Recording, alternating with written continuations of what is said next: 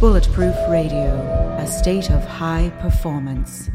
Today's episode is fantastic. You are going to want to listen through all the way to the end because you're going to learn how a guy who created a company worth a billion dollars like went inside his head. You'll learn about his struggles, and he has real actionable advice for you in today's show. So when you when you listen all the way through, you're going to hear about the story of the creation of value, but what does a growth mindset mean to you, and how do you turn it on? You'll learn about how to learn from other people. You're going to learn about what self esteem does, how identifying the right answer really matters, and you're going to learn how being right all the time is toxic to you being a successful human being, not just in business, but just in life. You'll learn about how you should avoid doing things that help you move away from your goals, and there's a specific meaning to that you'll pick up. And finally, you're going to learn some really cool mindset hacks from a guy who spent a lot of time uh, working on his own mindset to become as successful as he is. And along the way, I'm going to tell you a few things about my own background that you probably don't know. So, this is an episode you totally want to tune in for the entire time. Everyone's talking about red light therapy beds, and for good reason. There's a company called ARRC LED that's building an entirely new class of LED devices. ARRC LED beds integrate proprietary scanning technology and frequency protocols to shape the delivery of six different wavelengths in dose optimized photobiomodulation. Yes, that's a lot of words. What it is, though, is that photobiomodulation improves the underlying energetics of the cells in your body. And those changes can benefit nearly every tissue and organ and system in your body. You change your cells and you change your life. For more information, visit arrcled.com. You're listening to Bulletproof Radio with Dave Asprey. Today's cool fact of the day is something that you're probably going to like. And it's that some new research says that sex is actually good for you, at least if you're over 50, and probably if you're under 50. And researchers found that 50 to 83 year olds who had more regular sex scored higher on tests measuring verbal fluency. They were better able to visually perceive objects and the spaces between them and that's making scientists look at how neurotransmitters like dopamine and oxytocin can influence the relationship between how often you have sex and how well your brain works. Uh, in the meantime, I will continue to experiment diligently. Before we get into today's episode, if you haven't had a chance to check out the Bulletproof Coffee Variety Pack, uh, you've got to do this online. And here's why. Pick up some of these. If you're watching on YouTube, you go to bulletproof.com slash YouTube to find the channel. There are three different flavors of bulletproof coffee, now not counting decaf. And my current favorite is Mentalist. And this is a medium dark roast. We've got the original, which is a medium roast, and we've got French Kick, which is a dark roast that doesn't suck.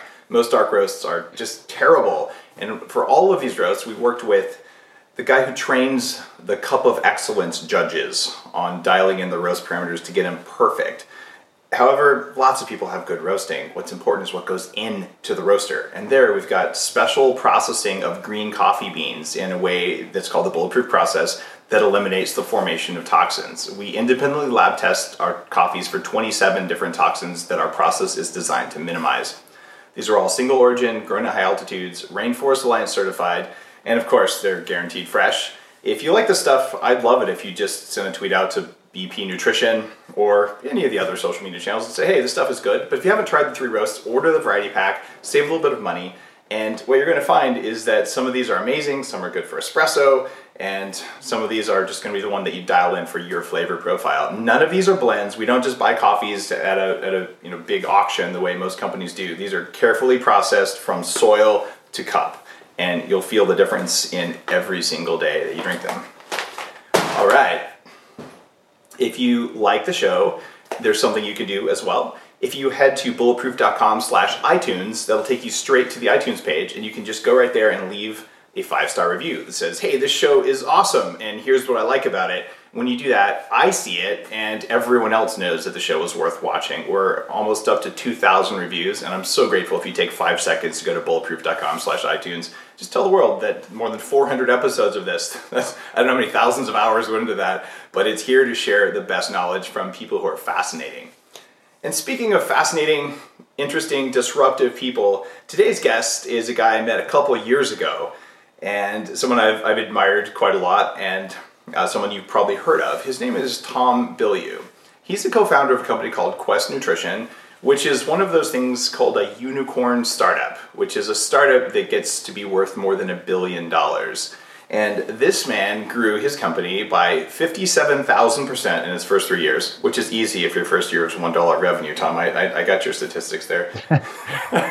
Still, it's pretty impressive. Number two on the Inc. 500 fastest growing companies in the US in 2014. And a couple years ago, Tom started Impact Theory along with his wife. And there he teaches people how to develop the mindset of success. And his whole point there is you can hack through the matrix, you can break out of this mindset where you're sort of stuck. When I met Tom, it was at the X Prize Innovation Board. And if, if you are familiar with the X Prize, this is what launched the private travel of space. Like private space exploration happened because of Peter Diamandis' work with the X Prize and there's a board of directors there and I, am not on the board of directors but i was lucky enough to be invited to sit in on a board meeting and tom and i got a chance to chat and meet each other which was particularly cool. So it was, it was nice that peter put us together and now is a chance for you to learn from tom about the principles the 25 principles behind impact theory and behind just the amazing success he's had in his life. So tom welcome to the show. Thank you man. It's good to be here all right. Hopefully that intro was good for you. I mean, I, I, I feel like I might have. Dude, that was. I think I might have like maybe glossed over some of the things, but basically, you're uh, you're from a business perspective, just as a human being, like like you're pretty much a badass. So I'm happy to have you on the show. Wow. Thank you, man. No, the intro was very generous, so I appreciate it. I want to talk about your life. and there's a lot of times where I'm interviewing maverick scientists and we're going really deep on, on stuff like that. I want to know what happened between your ears with this kind of success. Where did you start out before you, quote, broke through your own matrix and started this billion dollar company and, and did some of the other things you've done? Just give, give me your, your origin myth. Yeah, it's uh, it's not cool at all. I was I raised to be a good employee, to keep my head down, do as little work as possible, and avoid punishment at all costs. Um, I did that, was very diligent at that, and I had ambition, but I didn't really have the drive needed to figure out the skill sets that I was lacking to get there. I very much had a fixed mindset. I thought that my talent and intelligence were fixed traits. There was really nothing I could do, and life was really about optimizing for what I had, not asking the question, how hard are you willing to work to acquire a new set of skills? And film school really changed things for me because I thought is the way that they break it up at USC is your first two years are theory and general education. And um, I hadn't yet been accepted to film school, and I went to one of the people on the acceptance committee. I said, "What do I need to do to get in?" They said, "Get good grades."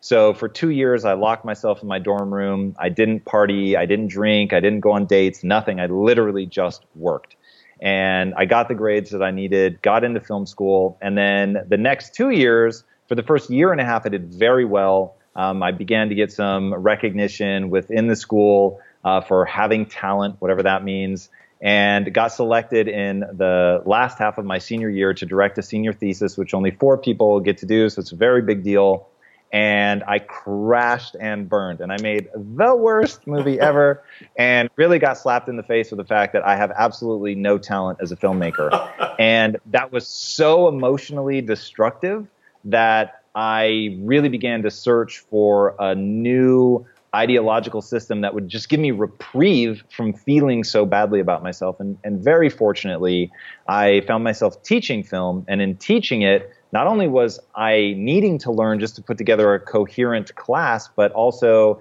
in teaching something, you end up learning about it yourself. So as I'm teaching these students and I'm realizing, okay, they're actually better at the end of the class than they were at the beginning because of the feedback and the things that they learned. So clearly it's possible for them to improve.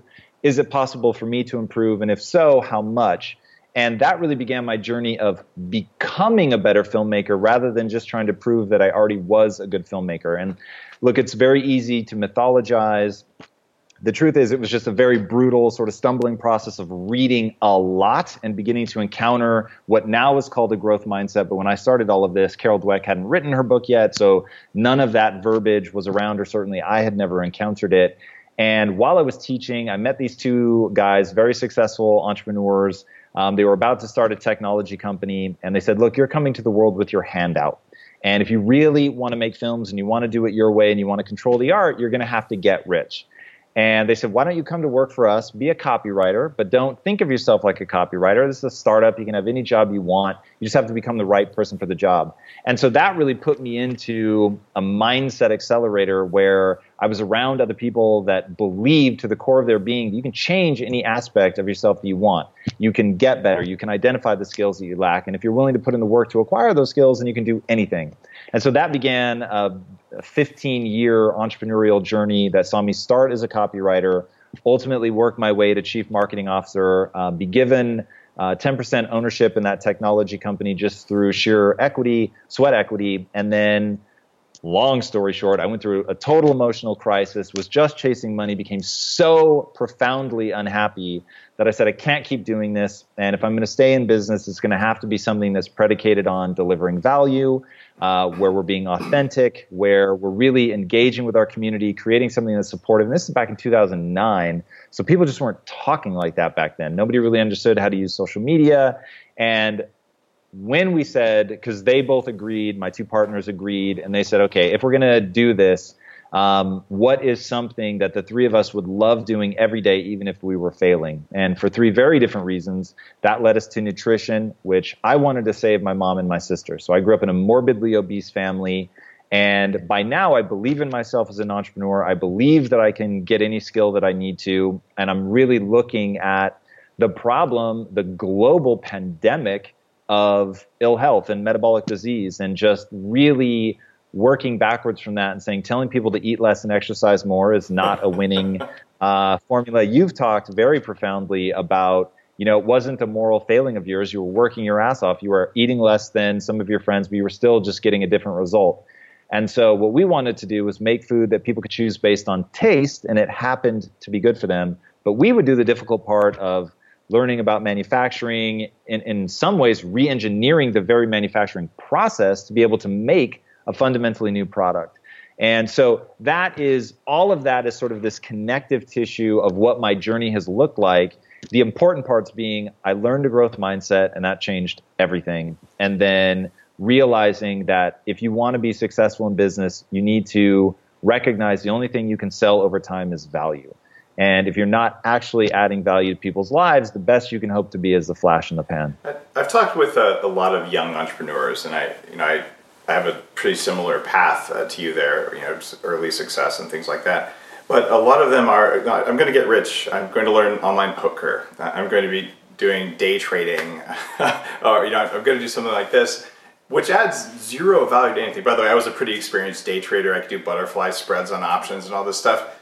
But uh, bottom line is, is it doesn't do anything for anyone other than put some money in your account. And there's value in having money uh, because you can do something meaningful with it. But if, in fact, you have a quote from one of your in one of your interviews where you, you say that's what people don't understand about money or even success. You can have all of it and still hate your life. And uh, I went through a, a point. I was 26. I made six million dollars at the company that held Google's oh. first server when it was just you know Larry and Sergey and a couple servers and, and the very formation of when the Facebook became a customer because they hadn't renamed themselves to Facebook yet and all this. I was I literally was like you know I'll be happy when I have ten million dollars. I literally said that. Like I'm 26 years old with six million dollars in stock and all this stuff and like what kind of a jerk right? But I that whole hating your life thing was a problem. I lost that money when I was 28, uh, which was kind of unfortunate. But I, I, went through that same thing. I just love that you say that. You can still hate your life. You know, you're successful, top of whatever your industry is, and enough money to not worry about it. And I know a lot of people who are there, and I also know some people who are billionaires or people who are just just loads of money, who are profoundly happy because they decided to make a difference. In fact, where we met at the X Prize Innovation Board, uh, this is a, a group of extremely financially successful people who are putting meaningful amounts of their own money, and meaningful to these guys has lots of zeros, uh, to work uh, changing the world because it makes them happy, because they think they can do something good. And those are the happy billionaires. and then there's the miserable billionaires who are like, how do I hold on to what I have? You know, the, the Mr. Smiths from The Simpsons. Uh, and how did you avoid becoming Mr. Is it Mr. Smith? Smithers, sorry. How did you avoid becoming Mr. Smithers uh, as you became wealthy here? So I joke with people and say that Quest was a company born out of misery, but that's actually true. So I think of Awareness Technologies, which was the tech company that I sort of grew up in, hadn't become such a profoundly miserable experience for me, I I wouldn't have escaped it. And it was because I was going through that and I had this dawning horrific realization, which is that the struggle is guaranteed, but the money is not. and well said. so when you know, like you're going to go through hard times, man. And I cannot promise you that on the other side of that is the success that you're imagining for yourself. And I began to realize the game that I'm playing actually isn't money. The game that I'm playing isn't success. The game that I'm playing is neurochemistry. And I could give you $7.4 billion, but if you hate yourself and want to commit suicide, what good is that money? And conversely, if you have no money, but you feel a deep sense of fulfillment and accomplishment in your life and you love what you're doing, like it doesn't matter that you don't have money because you feel so great. And that's what makes like this industry in particular so interesting to me. And it's why I'm just destined to be involved in two industries industries that address the body and industries that address the mind because those are the two ways that you really are able to experience in a positive way life right so that that to me is big and but understand that i was having these realizations like with dawning horror because everything that I was doing in my life was like the exact opposite. So I'm chasing money for the sake of money with no sense of what I want to do with it. So it's like the dog chasing the car. It's like you don't know why you're chasing the car, right? So I had some vague sense from when I was a kid that money was cool and it let you get cool things and that I was going to somehow love those cool things. And what I didn't realize and what I now know is just baked into the core of my existence what I didn't realize was that I would not feel any differently about myself with money than I did without money. So when you look at somebody that has money and you don't, you look at them with envy. You have a level of adoration for them. It's impressive. And as a culture, we celebrate that. And when I finally like hit refresh, refresh, refresh on my bank account, and suddenly I had a lot of money, I was like, this is amazing, like a bowl of ice cream is amazing, but I do not feel differently about myself at all. Like it was this, it was such a cool moment where it was like you want to laugh and cry. It's like this is going to be powerful because I now know why I want the money. Long before I got it, I had figured that out. I wanted to help people escape the matrix, whether it was by helping them get their body right or directly helping them get their mind right. Like that was my obsession, like being of service, monetizing value, like actually helping people and doing something meaningful for the world. And that makes me feel good, right? Because the game I'm playing is neurochemistry. It's not about legacy. It's about right now, today, I want to feel good about contributing. I want to feel good about somebody writing in and saying, dude, that talk you gave changed my life, or that piece of advice that you just gave, like, that really has fundamentally changed the trajectory of my life. I've launched a business, I've done whatever. Like, I love that. Not in some like when I'm dead and look back kind of way. Like right now, today, that's very meaningful to me. So I was going after wealth creation for the right reason. I was doing it through the right method of delivering value to people. But in that moment, realizing this has not changed the way that I feel about myself. I am not looking at myself the way that I look at other people who have success. So now I know that all the internal struggles, um, feeling inadequate, insecurities, like they're they're there to stay until you do the internal work, right, of getting past them. So that that was obviously very humbling. And then along that journey that I, I laid out in the beginning, one of the most powerful realizations that I had was just humility, right? To always be willing to sit at somebody's feet and learn um, is just incredibly valuable if you want to be successful. So, couple the I'm I'm humble because it feels good because you don't feel like you're teetering and on the brink of the illusion crumbling. So humility serves that purpose. But then humility also is incredibly powerful, and I know that. So, in being humble, you open yourself up to new information. You don't stagnate. Your ideas don't become uh, dogmatic or calcify. Like you stay nimble and fresh intellectually, which then serves you if you're trying to build something. So, I mean, that's obviously a lot of words to answer your question, but that's how I've avoided that. It, it's a it's a profound answer. I know. I was chasing money when I was a young man because I figured money would, would mean that I'd be loved and it would mean that I'd be safe. And I didn't like think this stuff. You know, these aren't rational thoughts. These are like deep seated subconscious emotional things. Uh, and a lot of people who are chasing money have some message like that, and it, it's it's usually around love, safety, um, being wanted, and, and, just all sorts of weird stuff that that is tied into neurochemistry and tied into early childhood experiences that happen even in like the best of families where you know something happens and you just you get this little seed that grows in there and suddenly you're like okay i'm gonna have some money. I'll finally be good enough or you know whatever i'll finally prove it to something. But you don't think the thought. You feel the emotion about that and it drives your behavior and you're like why am i doing this? Uh, and i uh, like you, uh, you know, it, it's to the point where it, there's studies it if you make about $75,000 a year, another dollar will not change your happiness one bit. Having your basic needs met does improve your happiness, but it doesn't mean you're a good person or not a bad person. It doesn't mean you're happy or, or not happy. Uh, certainly struggling to make sure that you have you know enough food and clean water does uh, reduce happiness. But beyond that, uh, if you don't have a mission and a vision, like why why are you doing it? And I uh, I appreciate that you figured that out and just you shared it so eloquently.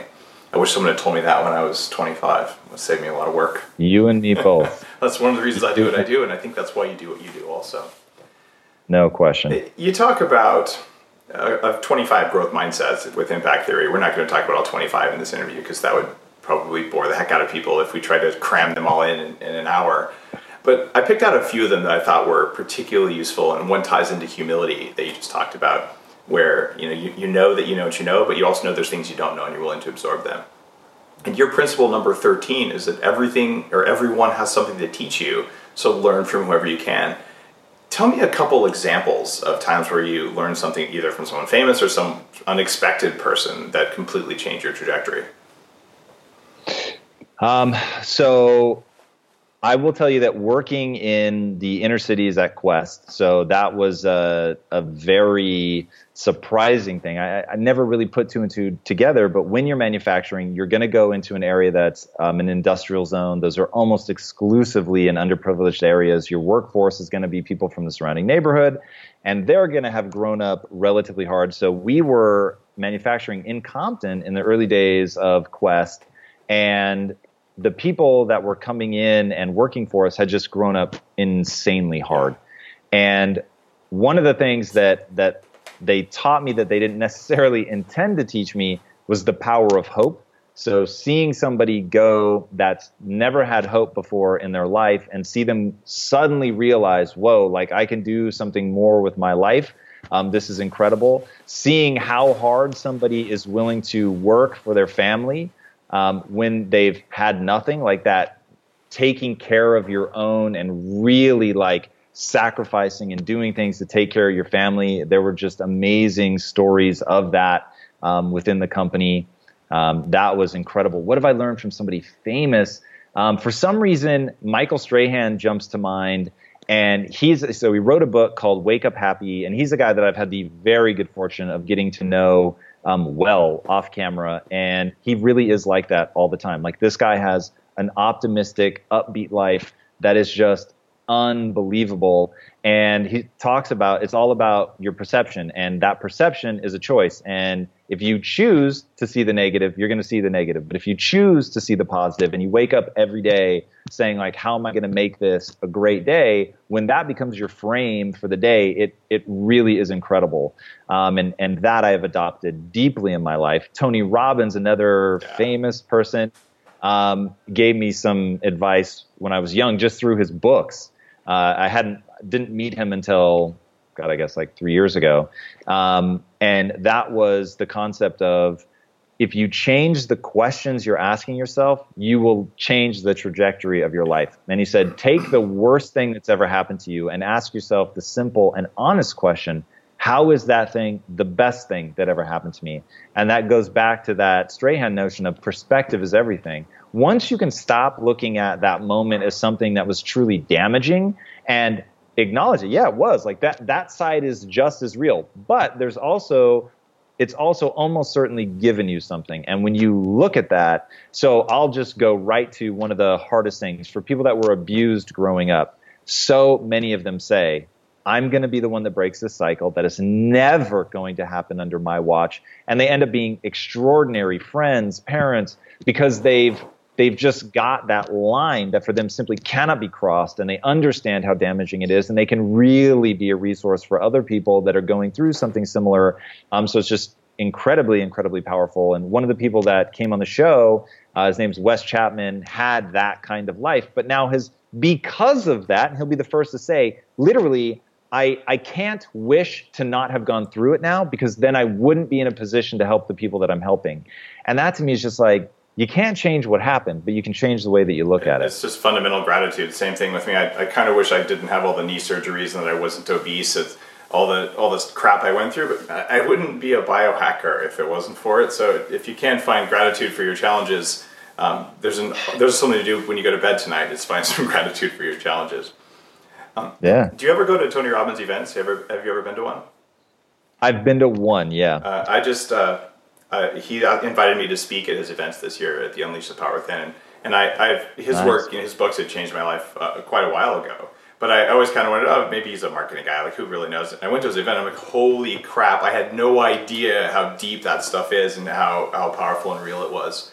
Uh, so I, uh, uh, I literally two weeks ago just uh, just finished four days at one of those. And on the final day, I spoke. But the first three days, I just did this whole process. I'm like, wow, there's wow. some, there's some real magic here with Tony, and I so many of the very successful people I know have have been influenced by him. So it was it was cool that you brought him up because he's uh, he's a good human being. He's amazing, a good human being, and I actually think his advice is oh, real. Yeah. I think, and by that, if you take his advice, your life will actually be yeah, better. Yeah, it, it works, which is is profound, and it's it's very elegant neurologically too. So I was I was really stoked that you mentioned him because uh, he's he's there when I have a dinner conversation with really successful people. A surprising amount of the time, someone will just bring up something he said, like, "Wow, right. talk about having a big impact and feeling good about it." So I'm, I'm glad he can be an example no for question. us. You you also talk about building self esteem around identifying the right answer and pursuing it faster than anyone else. So, give me some examples. What, uh, how, how does that work? How does that tie into self esteem? So this was probably the single most important realization that I've ever had. So I'm working with these two high-powered entrepreneurs, and I'm like the the dumb kid who doesn't know anything about business. And I found that really difficult emotionally because I was constantly feeling badly about myself because I, up until that moment, prided myself on being smart and when you pride yourself on being smart, you need to be right. Otherwise, hey, are you really that smart? And so I found myself in this position. These guys are just sort of empirically, the data would show are smarter than me. And by that, I mean they process raw data faster than I do. So I'm constantly in this position of they would come up with the right answer faster. And then I would feel badly about myself. And I was like, man, this, this experience is really not great. And I would keep arguing for dumb ideas just because they were mine. And I remember one time I finally like out argued them and I convinced them to do my idea. Now, this is at the time when my sole goal in life was to get rich. So here I am. I've stated goal, get rich. I've just convinced them of an idea that I know is worse than their idea. And so now I have this moment of crisis where I'm like, what do I actually want? Because if my stated goal is to get rich and I'm promising my wife, look, we're not going to be poor forever, I'm going to make you rich, it's going to be incredible. But here I am arguing for an idea that I know is worse just to be right. That made me realize there's something driving my behavior other than what I think is driving my behavior. So I was like, do I want to be right or do I want to achieve my goals? And in that moment, I realized this is a problem of self esteem. And what's happening is they make me feel badly about myself because I pride myself on being smart. I need to feel good about myself. I think that just goes without saying. But like when I look at suicide rates it's crazy how many people commit suicides. The second leading cause of death among young men in the US, the number one leading cause of death among young men in Australia. And that's when you get the false belief that you could never feel good about yourself again. Okay, it's a false belief, but nonetheless, that's what happens. So I thought self esteem is critically important, but can I choose what I base it on. Because if I can choose what I base it on, I need to base it on something that's anti fragile. So Nassim Taleb's notion of being strong, being resilient is not nearly as useful as being anti fragile. And he defines that as the more you attack it, the stronger it gets. So, like working out in a gym, right? You're actually tearing the muscle, but as long as you give yourself the rest period, it actually builds back stronger.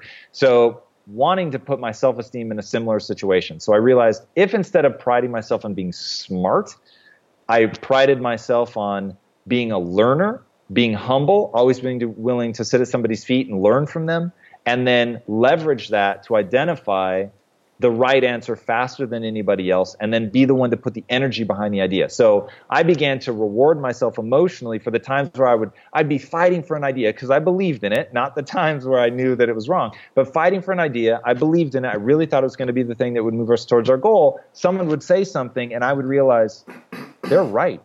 And I would say, guys, I have to admit, I know it's just 30 seconds ago I was fighting really hard for this idea, but they just convinced me. I think this is the right idea. I was totally wrong. And in doing that, you actually build credibility because people now know you don't fight for an idea just to fight for it. You only fight for something when you actually think it's right. And then I would acknowledge the person whose idea it was, put a ton of energy behind it, try to help them execute it in any way that I could, get other people excited about the idea.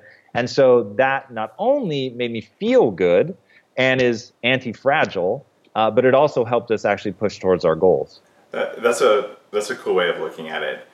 The the fear of being wrong uh, for a lot of people is it's tied directly into no one will love me. Like I'm not a good person. I'm a failure. If I fail at, at your career, like I, I, could die if I fail. Like I can't do that. So you're willing to just tell yourself a story that isn't even true, and you're willing to fight, like you said, for something that you know is inferior. And and you tie that into being willing to listen. And I one of the the I'm not going to call it a regret. It's not a regret anymore. It's a it's a learning experience I had very early in my career. Uh, there's a, a, relatively famous venture capitalist guy named Marc Andreessen. Uh, you probably know the name. Uh, of course. So when Mark was a kid, I think he was two years older than me uh, at uh, University of uh, Illinois. He wrote the first web browser that was out there. It ended up becoming a company called Netscape, and I reviewed the first version of that of his software for PC Magazine. Like like I was there. Uh, I was wow. I was the first guy to sell anything over the internet before the browser was created. Like it was a T-shirt that said "Caffeine, my drug of choice." So I'm in the fray, and the difference between Mark, who's a multi-billionaire, and me, who is nowhere near a billionaire, uh, and uh, you know, I, have worked for a paycheck for the last twenty years, uh, and uh, and learned a lot along the way. But the difference between us is that when Mark was 25 or however old he was at the time, he went out to the most senior executives he could find and he's willing to sit at their feet and learn from them. And he talked with a guy named Jim Clark, who's the founder of Sun Microsystems, who became one of his board members and his advisor and mentor and dozens of other people. Who else did that? Mark Zuckerberg. Mark, as a kid, I mean, like sub 25, I hate to tell you, I'm 44 now, so you, you qualify as a kid if you're under 25, just because your prefrontal cortex doesn't finish baking until you're 24. And you're a, you're, you're a young adult, but you're, you're still going to make choices that are not the choices of wisdom. So somehow these two guys went out and found the biggest, baddest people they could and said, Teach me, show me how to do it. And both of them went on to create billions of dollars for themselves. Me, I was afraid of being wrong. I was afraid of failing, and I did all right. I made six million dollars when I was 26, but I didn't make 60 or 600 million dollars like Mark did, or uh, like Mark Zuckerberg or Marc Andreessen. And it could just be that my um, uh, my name isn't Mark. I, I, always thought that might be. anyway, uh, but these are just examples of young entrepreneurs who did start companies at a very young age and grew because they followed your principle number 17 around identifying the right answer and pursuing it faster than anyone else, and you're number 18, which is build your self-esteem about, or, or, it's that building your self-esteem around being right all the time leads you to make poor decisions. So I would make decisions out of ego or out of fear, and I was completely repellent of advice. And there's many people in positions of power and authority who desperately want to help people, but they only want to help people who genuinely will receive the help and act on it. Because the last thing I want to do, and the last thing you want to do, is spend two hours of your time mentoring someone who's going to ignore everything because they're right and then go off and do what they were going to do anyway. It's a complete, like, it's a waste of your time. It's a waste of their time. Uh, so th- these are examples in, in my own life where I'm like, man, if I would have known about your number 17, number 18, it would have totally changed my career trajectory.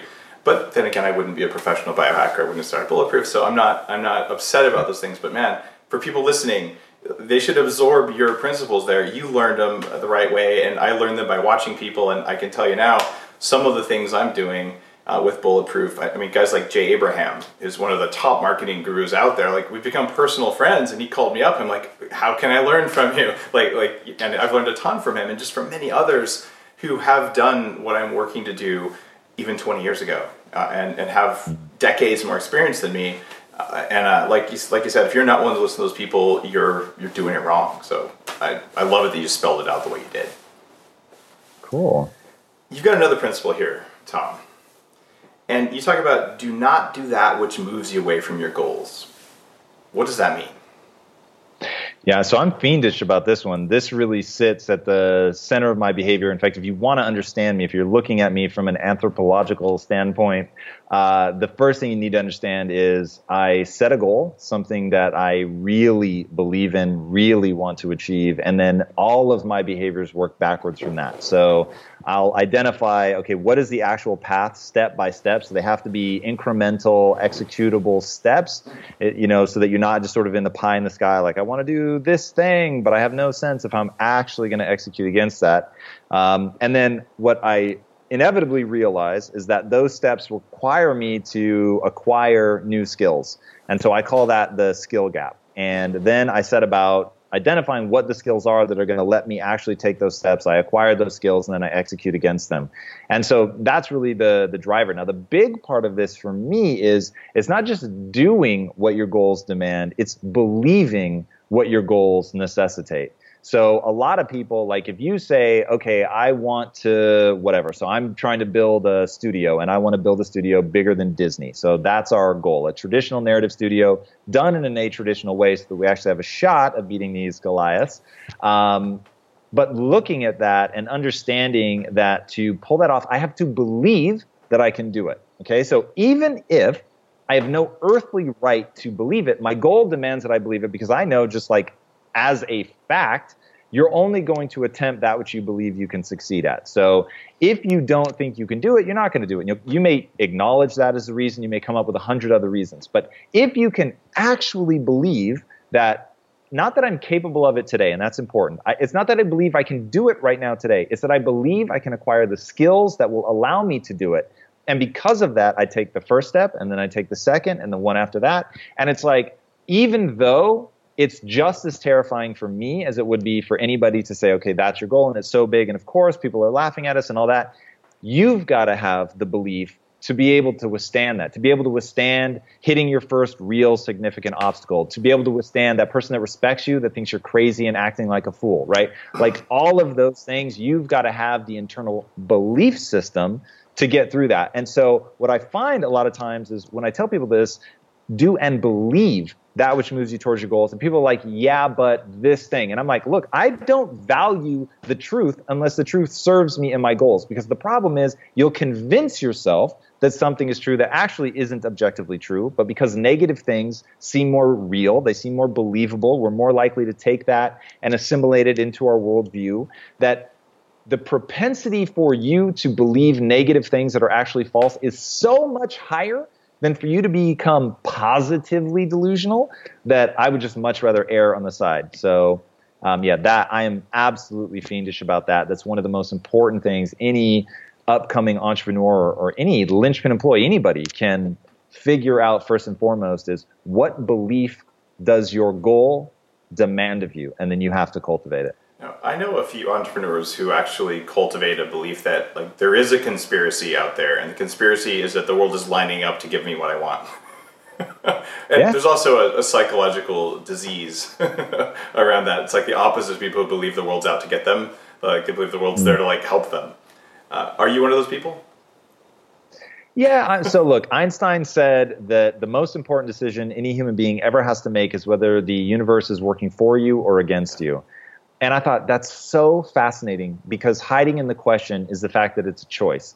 And neither is objectively true, right? The universe isn't out to get you and it's not out to help you. But if you choose to believe, you know what, there's actually a wind at my back, it just gives you what you need to try. Yeah. And it's the effort, right? So if you start believing it in, in like a, a crazy right. way and you lose the sense that this is a tool that I'm using. Like I'm choosing to believe this is true as a mechanism to help me move forward, to take that first step, to begin that long journey, right? So, for instance, as think about how much you've actually had to put in to learn what you know about body composition, about health, about vitality. Like, dude, I, have dug into your world. So I know, like, from the organic farm that you live on to make sure that your kids are playing in the right kind of dirt. I mean, it's like, it's nuts, right? But it's it's so powerful to see you learn something and you act on it.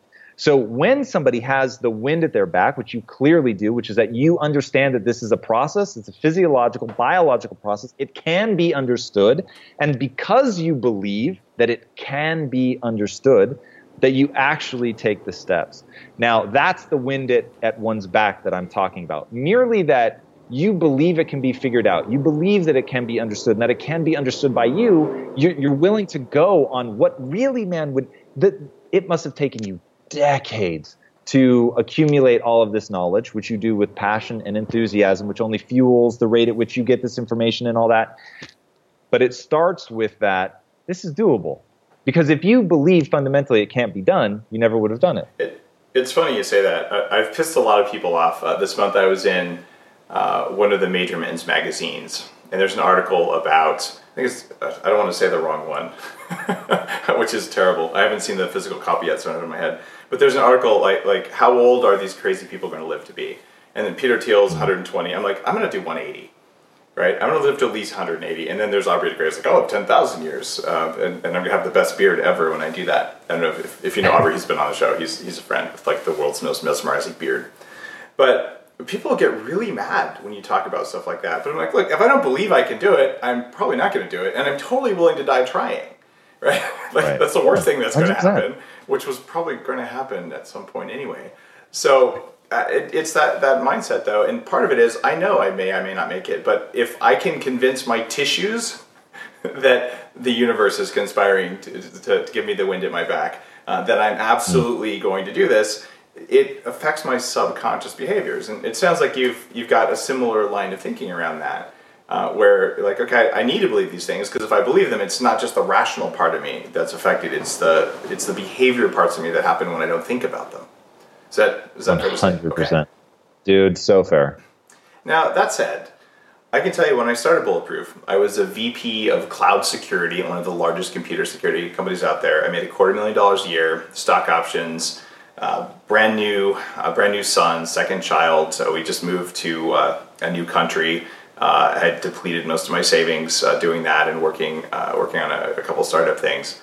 and my wife was like, "Dave, what the hell are you doing? Like, like, like this is the worst time ever to start a company. Like, like, like just like you have a good job, just just do that." And I'm like, "I know, but I kind of have to do this because I don't. I'm not making a difference in, in the other job." Mm. And uh, so it, it, turns out, in retrospect, I'll still tell you, it was the right move to start the company. But I I had to overcome you know internal resistance around that and family resistance. Sure. So we've got people listening to this who are saying, maybe I should start a company. Maybe I should go and apply for the job. Right? I should go back to school. Right? I should do the thing that's going to help me achieve whatever I'm here to do. What do you say to people like that who are like maybe supporting a family or looking at, at a scary new startup or, or looking at a safe choice versus a risky choice?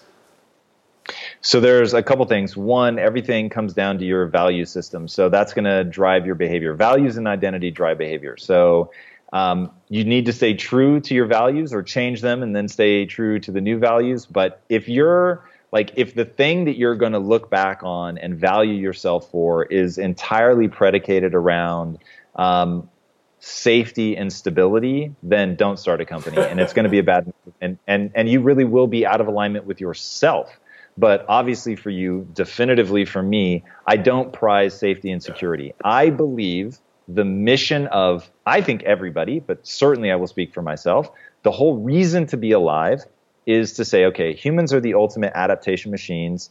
We are able to thrive in virtually any environment. We do that because we have this amazing physiological and mental ability to adapt to that new environment. Okay, so if we're primed for that more than any other species ever, why would we not take advantage of that? So I believe the the point of life is to see how many skills you can acquire that have utility and then put that utility to the test in service of something bigger than yourself. So because that's my value system, while obviously I would want to take care of my family, that isn't enough for me. So knowing that this other thing could also and look, I would be as if I had a family, I would be as careful as I can I wouldn't do anything reckless. I would keep the job as long as I could, keep the money coming in, and only pivot at that moment when I felt like, okay, now is my best chance to actually uh, make it work. And now it's sort of holding that side back by being over here. Whereas in the beginning, maybe that was very useful. Now it's not useful. So I would look to do that intelligently. But at the end of the day, to really realize my potential, to stay true to my value system, I would have to at least try. So protect your downside. Richard Branson is speaks so beautifully about entrepreneurs that are successful really learn very quickly how to protect their downside, which I would do.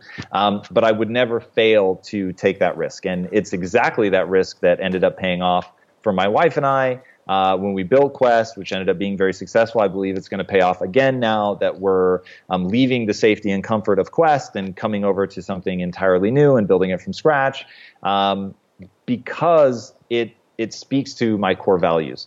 Um, I think core values are malleable, and I think people can change them. So it's about looking inward and seeing what's really true for you, what you really want, what you really value in yourself, and, and adjusting and acting accordingly. Do you think everyone is cut out to be an entrepreneur? Like, like there's so many people who are like entrepreneurs, but but you know, they're doing it because that's what you're supposed to do. Uh, what, what's your take on the mindset of being an entrepreneur? Well, I believe anybody can develop the mindset of an entrepreneur, but I don't believe that um, there's any reason to become an entrepreneur if that doesn't feel right for you. So, to me, asking if somebody should be an entrepreneur is like asking if somebody should be a musician. It's like, uh, if you love it. So, if you are drawn to that, I'll tell you, I became an entrepreneur because I wanted to control my own destiny. That was my driving force. I really need just it is my personality. It's something that's part of my value system like all of it coming together. I can't have a boss. I just can't. I have a real problem with authority. Like it's a thing for me. So also a huge thing for me is i need to know that the more effort i put in the more problems i effectively solve that i can make more money. That's important to me and so just knowing all of that, it doesn't work in a traditional work environment where unless you're the sales guy, and even then there's usually caps and restructures and all that that happen inevitably. So the one way I knew I can control my destiny, I live and die by my abilities, and I actually love that my house is on the line at all times that if i fail hey it all like goes away. I love that. I love knowing i am playing a high stakes game where my skill set matters right? So going back to my vision of what the meaning of life is to acquire skills that have utility, right? And I want to know are the skills that I'm acquiring, do they actually work? And when they work, and you're like, holy hell, I was able to make something of this. And dude, you must feel this more than most. Like when you first started talking about high fat, you sounded like a crazy man to pretty much everybody, yep. right? But you you understood it. You understood like what was happening from a metabolic standpoint and because of that, you had a true north. You could keep pushing forward. You knew what you were trying to build. Slowly, the world starts catching up. I mean, you just really played the right hand of an entrepreneur. It wasn't about the money, it was about the belief system, it was about what you were trying to create, bring to the world. You knew what your mission was. I mean, it's just amazing. Oh, thank you. And your life in every way, shape, or form is a reflection of that. So it's like you're totally authentic, wonderfully transparent. You're trying to add value. I mean, just go to your shopping cart and you can see like all the products are designed to add value. All the informational products are designed to add value. Even the stuff like the um, the full body shaker, it's like they're all things that are consistent with your belief system about how to optimize. So there's no hole to poke in you. People may say you're wrong, but no one's going to say that you're lying. No one's going to say that you're uh, you're just trying to monetize. You can attack you from every yeah. angle, and you're just going to find the same person standing there. And because you're so consistent, that's where it's like that's this new world of entrepreneurship that we live in that makes me so excited about where we're headed. But no i don't think it's a, a true north for everybody. I think some people really do prize um, security and safety and that's perfect right? Because if you really think about it if everybody wanted to be an entrepreneur it all falls apart yeah. right? So i've got people on this team they're incredible and without them we could not do what we're going to do. But we can't all be the one running the show it's uh, it's totally true, and, and there's I know some people who, who want to be an entrepreneur because that's what they're supposed to do, but they haven't developed either the mental toughness or just the the I'm going to do it and I don't care if I'm not supposed to mindset. That's a part of a part of it, at least in, in my experience of being an entrepreneur. And it totally. Agree. It's funny you talked about people, you know, calling you a liar. Any entrepreneur will face doubters, and things like that. The cool thing is every time someone says that that you know you're going to not succeed, or they say you know you're a liar, or uh, whatever else they say a, a, about your belief systems, whatever else, they're still saying your name.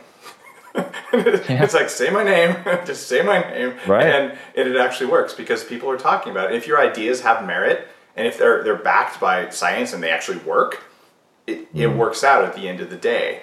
And if you're an entrepreneur who's, you know, I'm going to, to build something that provides no value for anyone, and there are entrepreneurs who sort of, I'm just going to like, you know, I'm going to relabel something and sell enough of it on on Amazon so I can go live on an island and work a couple hours every month. You're probably not adding a lot of value to the world, but you probably can make enough money to, to live. But that's a, that's not really an entrepreneur in the way that I think you and I are talking about the term, right? Correct. Okay. You talk about mindset hacks. Sorry, you talk about mindset hacks. Uh, three mental mm-hmm. upgrades you'd recommend. Uh, do you have those at the, the front of your mind? I took notes when I was going through to prepare for the show, but you want to talk about some of your favorite mindset hacks? Um, yeah, I mean, I, I, don't know that these will be the same three that I said uh, then, but uh, my my first for me. So these are the things that I did. So one, prioritizing sleep. So um, I'm I'm actually a little uncomfortable with this becoming part of my persona, but um, people think that I just get absolutely no sleep which isn't true. I don't set an alarm. I haven't set an alarm in like 15 years, which is probably part of why I wake up when I wake up. I get between five and six hours. I'll sleep 10 if that's what I need. I don't, I don't have an alarm. There's nothing that's going to stop me. So um, I sleep as much as I need every night. It's typically between five and six hours. Um, and, and prioritizing sleep was a big breakthrough for me because I just don't do well. I'm not cognitively optimized when I'm tired. And I find that a unique form of misery. And when you wake up to an alarm and it wakes you up in the wrong part of your sleep cycle, ugh, it is so hateful. I just hate it. So starting my day off that nastily is just gross. So I go to bed really early. So that's hack number one. Just go to bed early, sleep as long as you need, no alarm. Hack number two for me is the gym. Now I hate the gym. I want to make that abundantly clear. I do not enjoy anything about it. They, literally, my wife loves it the act of working out for her is amazing. And when we're on vacation, she's like, to enjoy my vacation, I want to keep working out. And I am the exact opposite. The, the level of physical exertion, the way that I feel, eh, I just don't enjoy it. But going back to cognitively optimizing, the, the research on this is so clear. If you want your mind to be sharp, your body's got to be sharp. And then to your point, like, I want to live quite literally forever. Uh, as Woody Allen said, I don't want to live forever through my works. I want to live forever by not dying. uh, and so that that is the live forever I'm looking for. And I know there's a lot that has to happen between now and then. So do you have, those, just, do you have a bracelet? Are you going to like freeze your body in case you die?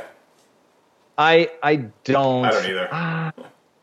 Uh, my thing is like it's not how I want to live. I, right? Like I would rather just live long enough naturally to get to the point where whatever problem has to be solved um, to actually allow us to live forever, we solve that problem. There you go. Um, so I'm just I'm trying to be as good to my body as humanly possible. So great strategy. Um, yeah, so that's that's my was that two hacks, yeah. and then I'll give you a third one: meditating. So meditating for me has been transformative, and that I avoided doing it for years because it made me feel uh, effeminate. I'll be honest.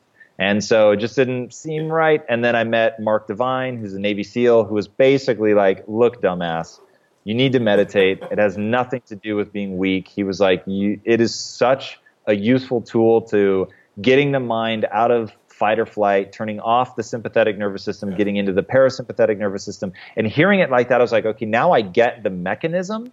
I get what this is trying to do. And so I started meditating and that that has been unbelievably useful for me because it gets rid of what I call background radiation, just like the sort of thoughts, worries, anxiety, all that. It just builds to a level that becomes so ubiquitous and ever present. You you forget that it's there until you meditate, and it drops to absolute zero.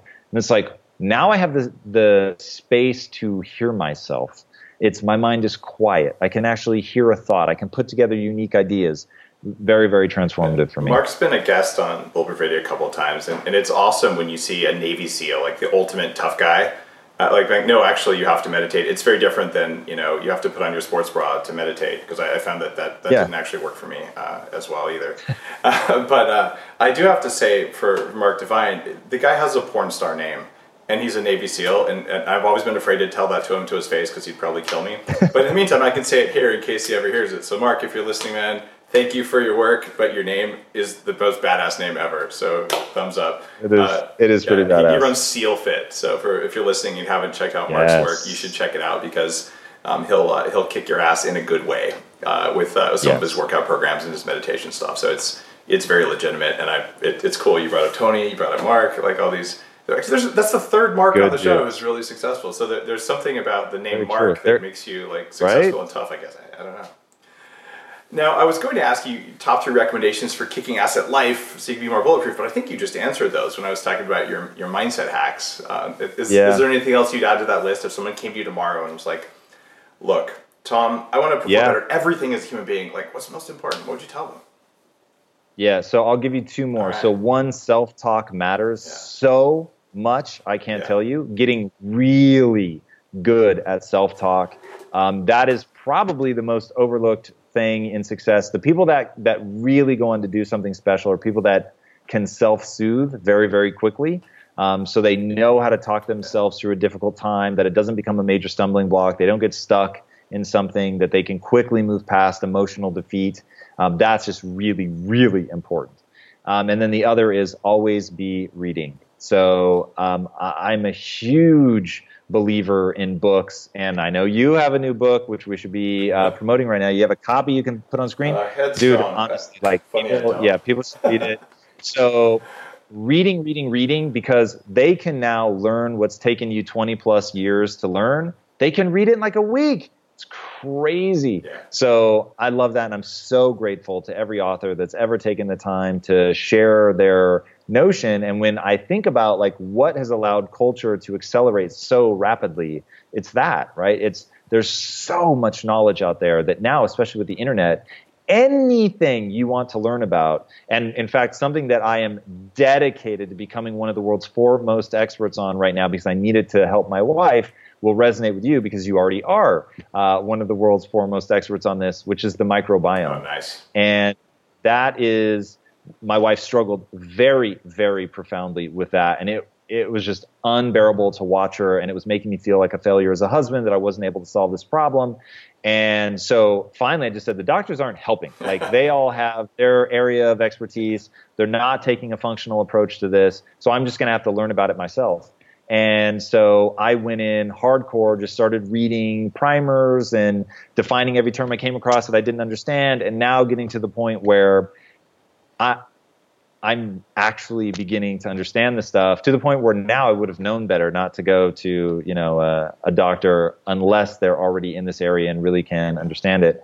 Um, so that that notion of don't just read to aimlessly read. I'm talking about picking something that you want to get great at, going deep, researching, learning, and then executing against what you're learning. Beautiful. That was a great piece of advice, and, and the way you put it there, it, around, look, uh, you're getting thousands and thousands of hours compressed into like four hours of reading. Like like the return on investment there is actually higher than for listening to this to this episode, just because It's crazy. you're- the, every word you write it is amplified so much that you write really carefully if you're if you're writing a quote real book. Um, do you have a do you have a book coming out sometime? I do. So it should be out uh, somewhere between summer and fall of 2018. All right. Well, when the when the time comes, I'll have you back on the show so we can talk about your book because I'm sure it'll be fascinating. You, you're Love that. clearly structuring, you're thinking about and structuring the information about the things that have helped you get where you are and sharing it in a, in a really impactful way, almost like it, you have an impact theory.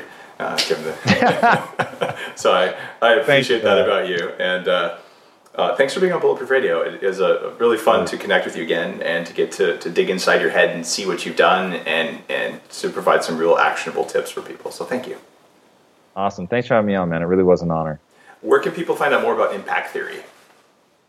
Uh, at Tom Bilyeu, the show releases on my YouTube channel, so forward slash Tom Bilyeu in the case of YouTube. Um, but yeah, I'm there. Uh, Facebook, Instagram, Twitter, all at Tom Bilyeu, and I'm very active socially. It's actually me. So if you get a like or a comment, a response, anything, it's actually me. So Cool. Have an awesome day. Thanks, man. You too. If you like today's episode, there's a couple things you can do. Uh, number one, go to bulletproof.com slash iTunes and just, it'll take you literally one second, leave a review. Just click the star and say, this show matters. I got something good out of today's episode. That'll help other people find it and you'll actually do a solid for me. You'll do a solid for everyone else who sees it. Same time, while you're at it, you can go to Amazon and pick up a copy of Headstrong. If you already have a copy, leave a review. It's one of the simplest things you can do. I read all the reviews. It really matters because when people see a review, it tells them that it's worth their four hours to read the book to get the 10,000 plus hours that went into the book. But if you don't talk about it, they're like, I don't know, should I read it? Should I not read it? So I appreciate it if you go out and you do that now. Just go to Amazon, look up Headstrong, and leave a review.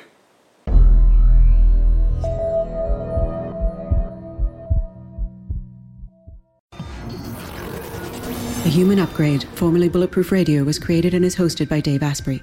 The information contained in this podcast is provided for informational purposes only and is not intended for the purposes of diagnosing, treating, curing, or preventing any disease. Before using any products referenced on the podcast, consult with your healthcare provider, carefully read all labels, and heed all directions and cautions that accompany the products. Information found or received through the podcast should not be used in place of a consultation or advice from a healthcare provider. If you suspect you have a medical problem or should you have any healthcare questions, please promptly call or see your healthcare provider. This podcast, including Dave Asprey and the producers, disclaim responsibility for any possible adverse effects from the use of information contained herein. Opinions of guests are their own, and this podcast does not endorse or accept responsibility for statements made by guests. This podcast does not make any representations or warranties about guest qualifications or credibility. This podcast may contain paid endorsements and advertisements for products or services. Individuals on this podcast may have a direct or indirect financial interest in products or services referred to herein. This podcast is owned by Bulletproof Media.